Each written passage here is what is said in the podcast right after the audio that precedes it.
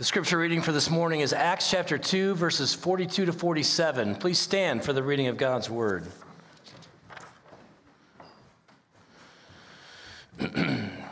and they devoted themselves to the apostles' teaching and the fellowship, to the breaking of bread and the prayers.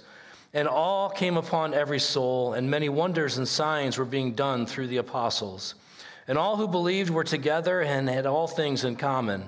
And they were selling their possessions and belongings and distributing the proceeds to all as any had need. And day by day, attending the temple together and breaking bread in their homes, they received their food with glad and generous hearts, praising God and having favor with all the people. And the Lord added to their number day by day those who were being saved. This is the word of the Lord. You may be seated. Why don't we begin with prayer? Heavenly Father, as we come before you now, we pray that you would be working by your Spirit through this portion of your word. Open our hearts, oh God. Help us to receive the word planted that it might bear fruit and grow, grow in and among us. And we ask this in Jesus' name. Amen. All right, so we're at the end of a very uh, brief series on the vision, mission, and ministry commitments of Grace Church. Uh, last week we looked at the mission of Grace Church, which is out of love for Jesus and people. Our mission is to make mature disciples of Jesus Christ in ever increasing numbers. Two weeks ago we looked at our vision. Grace Church is a diverse, growing family of Christian believers who celebrate God's grace and proclaim the message of Jesus Christ in word and deed to the communities of Greater Rochester and around the world. This week, we end the series by looking at our ministry commitments. Now, I'll list them as we go along through the sermon, but in short, our ministry commitments simply articulate our commitment to the ministries that we believe Christ is calling his church to be faithful in executing no matter, no, no matter what, no matter how big or small the church is, no matter whether it's uh, you know, this country or some other country, no matter what kind of culture, no matter whether uh, it's in the city or in the suburbs or in a, in a rural community, from the, from the moment of the first century church until the, the day that Jesus Christ returns. We believe that our ministry commitments reflect what the Bible says churches need to be about in order to be healthy, faithful churches. Now, uh, ministry commitments, then, this morning. Uh, in a way, you're going to get a peek under the hood of what it means for the church to be the church. Now, I'm not a car guy, like, not at all. Um, I remember when I was a kid, my dad was talking to someone about something that was wrong with his car, and, and he said, maybe it's the caniber bearing. And he laughed, and then that guy laughed, and I laughed, but I was like, what is, what's, what's a caniver bearing? Right? I mean, I'm not a car guy, but my buddy John is. And some of you are wondering, is there a caniver? There's no such thing as a caniver bearing, just so you know. Um, my buddy John is a car guy. John and I went to seminary together. Uh, we graduated and went off in different directions, but we stayed, you know, Facebook connected for whatever that's worth. And, and, and he loves cars, especially Ferraris, especially older Ferraris. I don't think he owns one. I don't think he's that kind of a pastor, but he certainly admires them from all the pictures of older Ferraris that he posts on his Facebook page. So, as I was, you know, thinking about an illustration for what it's like to look under the hood of the church, I naturally thought of my buddy John as I thought about what it would mean to look under the hood of a car, especially if you know really nothing about cars. It's, it's possible, if you don't know much about cars, to really fully appreciate everything that's going on. In fact, you might start looking for things in the car that aren't supposed to be there, like a caniver bearing, which doesn't exist. So I reached out to John. I said, John, what makes a Ferrari a Ferrari? And not surprisingly, I learned some new things about cars. He didn't tell me what I thought he would tell me. The engines are so big. He said the engines actually aren't that big. The engines are pretty small, really subtle in terms of the engines. And he didn't tell me about the aerodynamics of the, of the cars. He didn't tell me about the, the handcrafted quality or anything like that. He told me about the infrastructure of the car by telling me about another Italian company, the company Touring Superleggera, which I may be pronouncing that wrong, but I don't know anything about cars, so that's okay.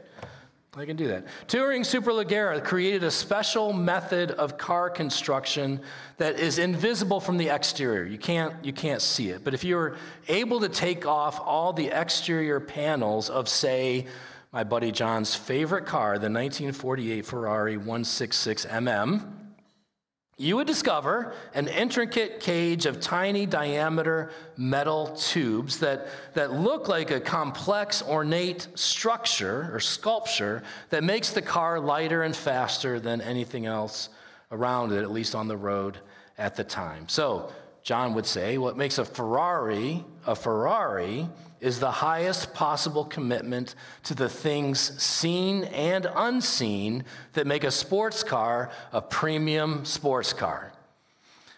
Pretty much the same thing with the church. What makes the church the church? The highest possible commitment to those things seen and unseen that make a church a healthy and by God's grace growing church. So let's jump in. We believe there are six ministry commitments, six ministries that, that the Lord calls his church to be about in every age, in every place, all the time. Those are, and five of them are uh, in embryonic form in this passage in Acts chapter 2, verses 42 through 47. One comes later. Um, they are worship, discipleship, fellowship, mercy, outreach, and team ministry. Right? So, worship, discipleship, fellowship, outreach, and team ministry. I can only give like two or three minutes to each one of these because we are also going to celebrate the ordination and installation of uh, Daniel Sweetser and Ken Avery to be ruling elders in this church. So, we'll have that be something that we transition to at the end of this brief reflection on these ministry commitments. This could be a six week series. I'm going to condense it to 15 minutes. We'll see. I'll do my best. All right, so first, ministry commitment, worship. The church is called to worship together.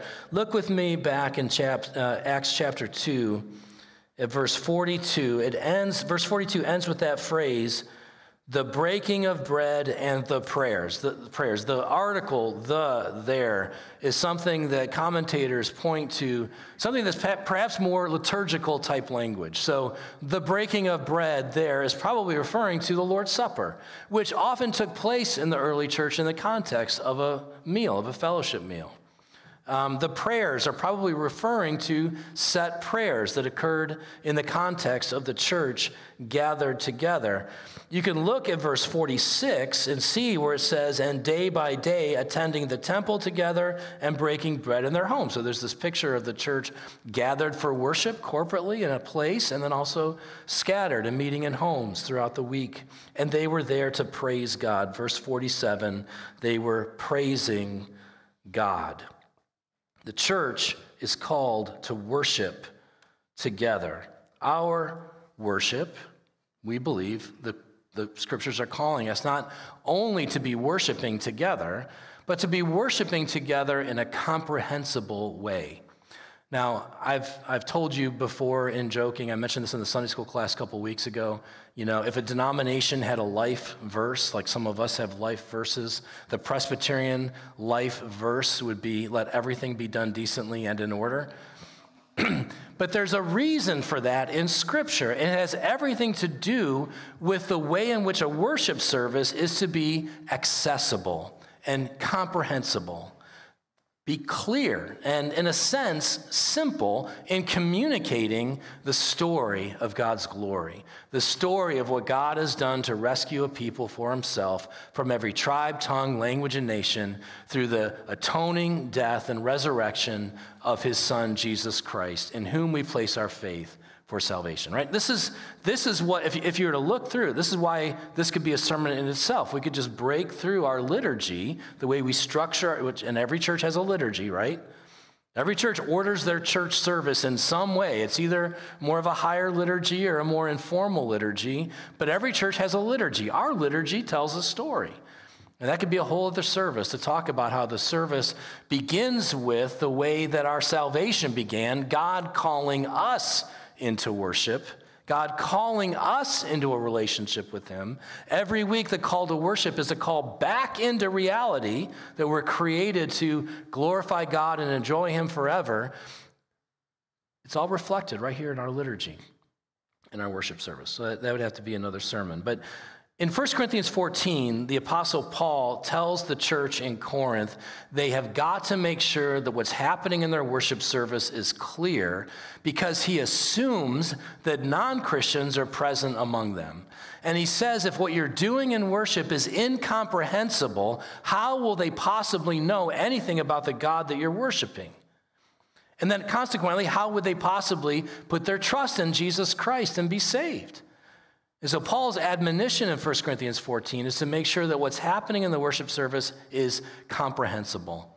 In that sense, we believe that our worship not only needs to be something that's glorifying to God and something that's edifying or something that helps us grow in our faith as Christians, but also something that is comprehensible, accessible, able to point to in an understandable way who Jesus is and the salvation, the forgiveness that he offers to all who look to him in faith. So we want our worship services, and we strive to make sure our worship services are not only biblical and reverent and joyful, but also accessible.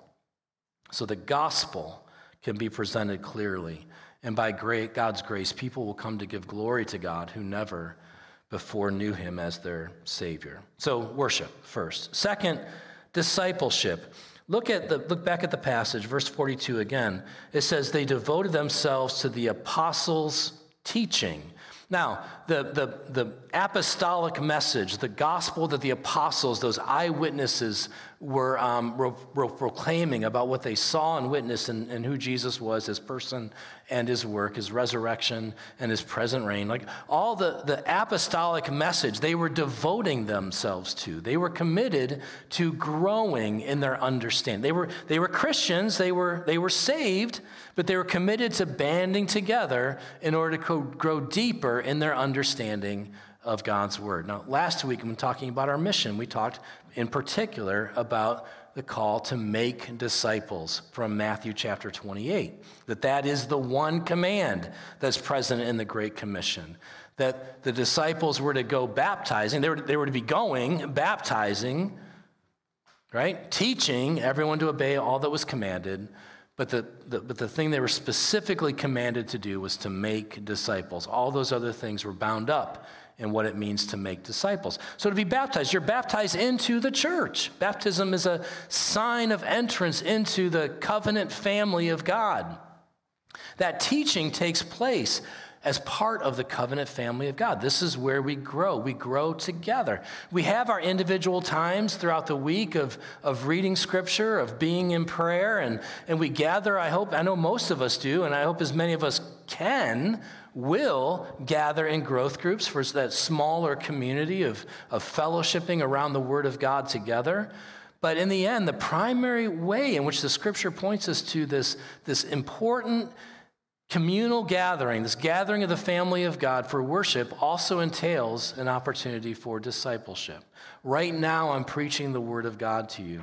Right now, you have the opportunity to grow as the apostolic message, the apostles' message committed to God's Word, is being committed as part of God's Word, is being proclaimed to you.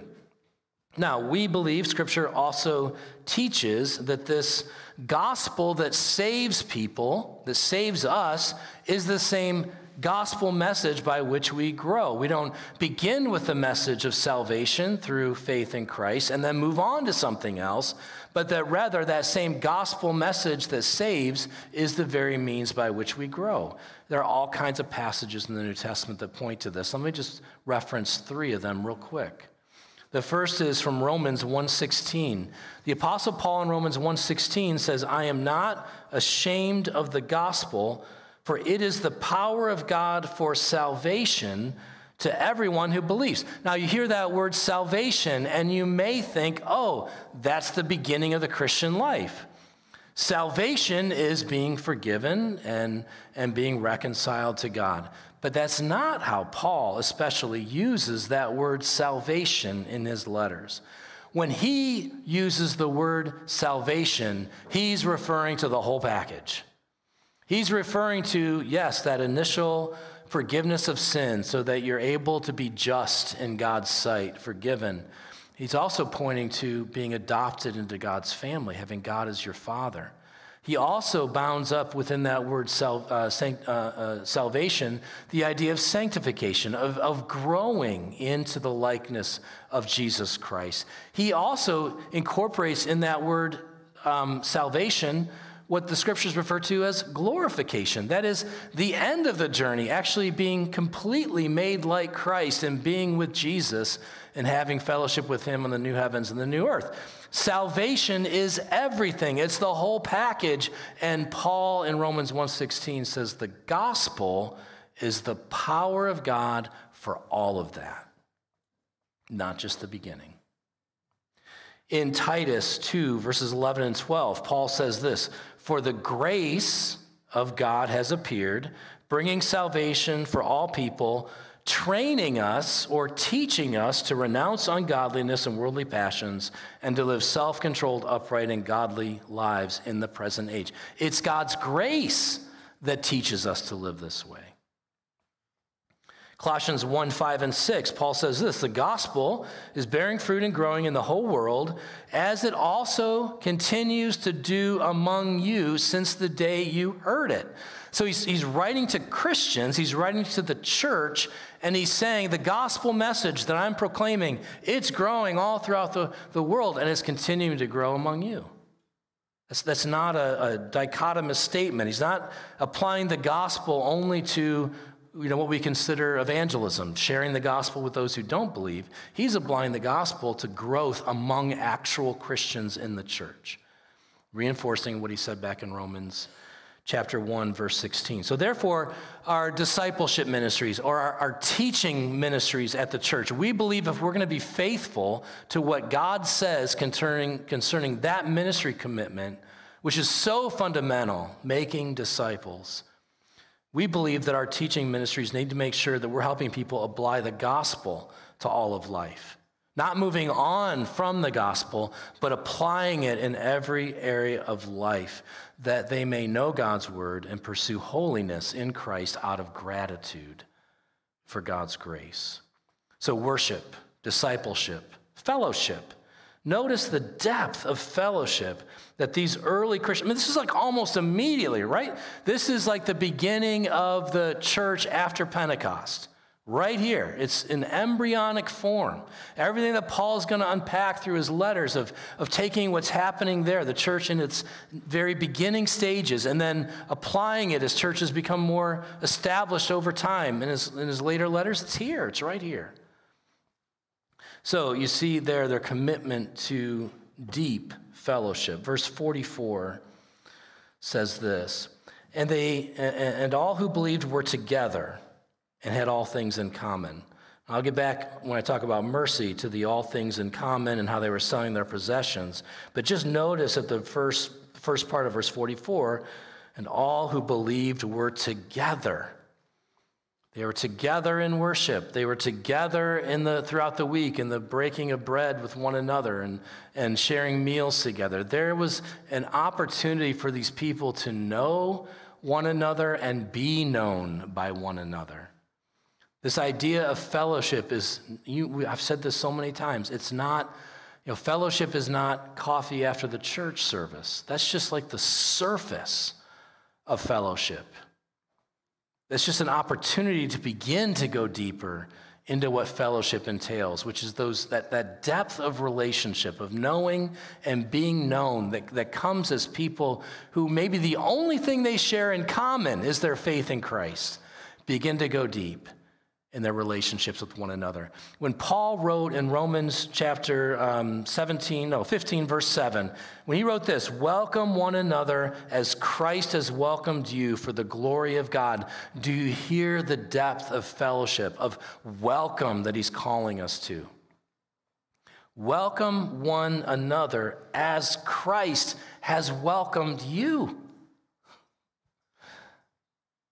to the glory of God. Now, I mentioned these things, these three first. I mentioned worship, I mentioned discipleship, and I mentioned fellowship first because that word devoted that you see right at the beginning of verse 42, and they devoted themselves, governs those three ministry activities. They devoted themselves to the worship, to discipleship, and to fellowship. That word devoted, guys and gals, means that they were deeply committed to making church work. That word devoted means to demonstrate an ongoing persistence and perseverance. They were persistent in their effort to make church work, to experience in, in their life together all that God would have them experience as God's people adopted into his family and brought together in their time and place to be faithful in doing all that God was commissioning them to do in taking the gospel to the nations. They were devoted to these things. They were persistent and they persevered through trials, through hardship. You continue to read the book of Acts through persecution, as these early Christians who were meeting in Jerusalem were persecuted first by Jews and then driven out into the nations, Judea, Samaria, and to the ends of the earth ultimately right? But they were devoted to these things. Every Christian is called to be devoted to these things, to not cut and run when things get hard, but to be devoted to one another out of reverence and love for Jesus. So, worship, discipleship, fellowship. But let's move on then to mercy. Notice the way in which they cared for one another. Verse 44 says, And all who believed were together and had all things in common, and they were selling their possessions and belongings and distributing the proceeds to all as any had need. Now, this is not a Christian commune where no one owned anything. That's not what this is referring to. They still had their possessions. They sold their possessions whenever there was a need, but they didn't just let go of all their possessions and pull them together. Later in uh, 1 Timothy chapter 6, Paul will instruct Timothy to instruct the rich in the church in Ephesus to be generous with their wealth. He doesn't say, Timothy, you tell all those wealthy people there in that church in Ephesus to sell everything, to give away everything that they have, and to live as poor people. He says, command them to be generous. And that same kind of generosity is seen here in this passage. It's something that characterizes the church a, a commitment to sacrificially care for one another, to love one another. It may mean, you know, it, we, we talked about this in the, in the men's breakfast yesterday. It may mean living a different kind of lifestyle in order to have an opportunity to bless others, to care for other people.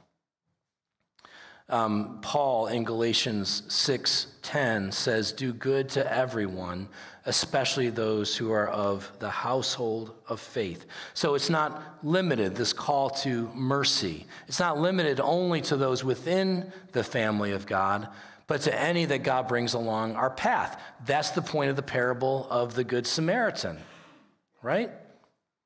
Who's your neighbor?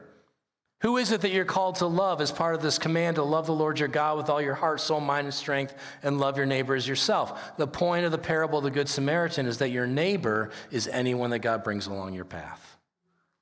That's your neighbor whom you're called to love. And so, our, our care ministry here at the church, as a reflection of our commitment to mercy, is bringing people together in order to care for, show mercy to those who are in need of it within the church, and also anyone that God brings along our path. Because we believe that those who have been shown mercy by God respond by showing mercy to others. It is part of the inevitable outcome of being saved by grace and by grace alone. So, worship, discipleship, fellowship, mercy. Fifth, outreach. Outreach. Now, we, we talked about this as part of our sermon from Matthew chapter 28 last week as well. But look at verse 47 back in Acts chapter 2 here. Luke writes, they were praising God and having favor with all the people, and the Lord added to their number day by day those who were being saved. I think that's just such a fascinating inclusion in the text. They had favor with all the people. You look at the early church, you look at the way the church in Acts functions, you look at the persecution that they experienced for living distinctly Christian lives. They wouldn't succumb to the idolatry around them. They worshiped God and God alone. When everyone else around them was, was you know, fully committed to sexual promiscuity, they were fully committed to being faithful to sex only within the context of marriage one man, one woman until death do them part. Right? Where everyone else was stingy around them, they were promiscuous with their wealth. I mean, they, they lived such a countercultural life in their society, and yet, Luke tells us they had favor with all the people.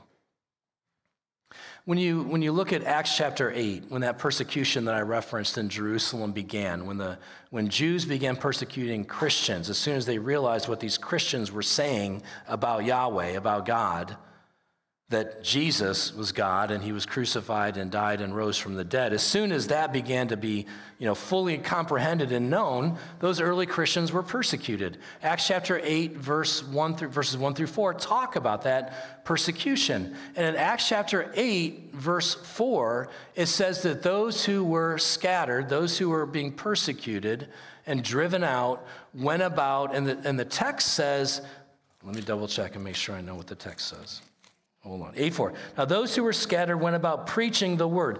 But Luke does not use the traditional, the normal Greek word for preaching there. He uses a word that has more to do with conversing. I think it was J.I. Packer, although it could have been that other great Anglican, John Stott. Someone have to correct me.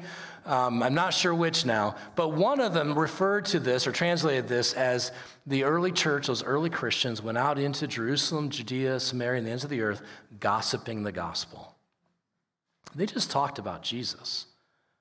They just talked about this. In fact, 1 Peter 3 15 through 17, you'll read Peter talking about the fact that we're all to be ready to give a reason for the hope that's within us, and yet to do so with gentleness and respect. And you, so you can picture that dynamic happening. Here are these people who are being persecuted for their faith, and yet they're just talking about this Jesus that they love, and they're willing to do that when everyone, anyone would ask, why, why is it that you're so filled with hope? That same approach to outreach applies in every age, and it applies today as well. The other thing that church history tells us is that when all of Roman society was moving away from need, moving away from famine, moving away from disease and death, Christians were moving in.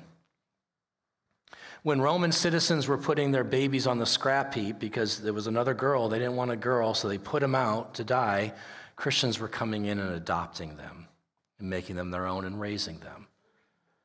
So the early church was characterized by what we could call, and what we do call around here, word and deed evangelism, word and deed outreach. We're committed to taking the truth of the gospel, both by the things that we say and the things that we do, with a desire to, even though living distinctly Christian, holy lives, build bridges and not walls between us and our neighbors with a deep desire that they will come into church, that they will hear the gospel, that they will hear the, hear the message of forgiveness and reconciliation with God and be saved.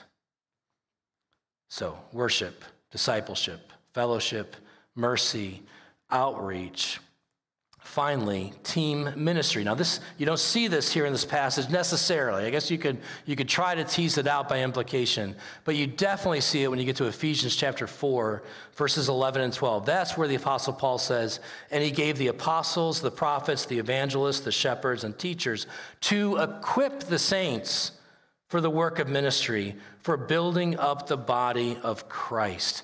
So we are committed to team ministry because we believe that on the one hand, God has gifted everyone here in this church to contribute to the work that God is calling this church to do in this time and in this place but that includes men and women whom he has gifted to lead. And so we believe that the ministries that I've referred to require organization, they require teams providing leadership to those who are doing the work, and those who are particularly gifted to lead in those areas are going to be part of those teams that provide that leadership. But everyone here has a gift. That's what I, I really want you to leave this sermon, which is drawing to a close, with, with two things, I hope. One is like a greater love for the church. I love the church. I love there's there's nothing like the church in the world. There never has been and there never will be anything like the church of Jesus Christ. We get to, we have the opportunity to be a part of this amazing institution, organization, organism, body, right? family that is the church. We have the opportunity to participate in that work in our brief and momentary life that we have together. And, and this, the sovereign Lord Jesus Christ, who has said, I will build my church, and the gates of hell will not prevail against it, has said, I will use the people within each church to accomplish my building project. That's, a, that's amazing. We get to be a part of that. It can be part of our joy as Christians to use the gifts that God has given us spiritual gifts, grace gifts, gifts that are bound up with being made His children, specifically for the purpose of being part of Jesus' building project that is His church. And He said He'll do it. We get to be a part of it. Every one of us is gifted in some way, in some way to serve. And I hope that you'll begin, if you haven't already, that you'll begin to ask, how is it, where is it, when is it that I can begin to use the gifts that God has given me because I'm his child to be part of Jesus' building project here at Grace Church.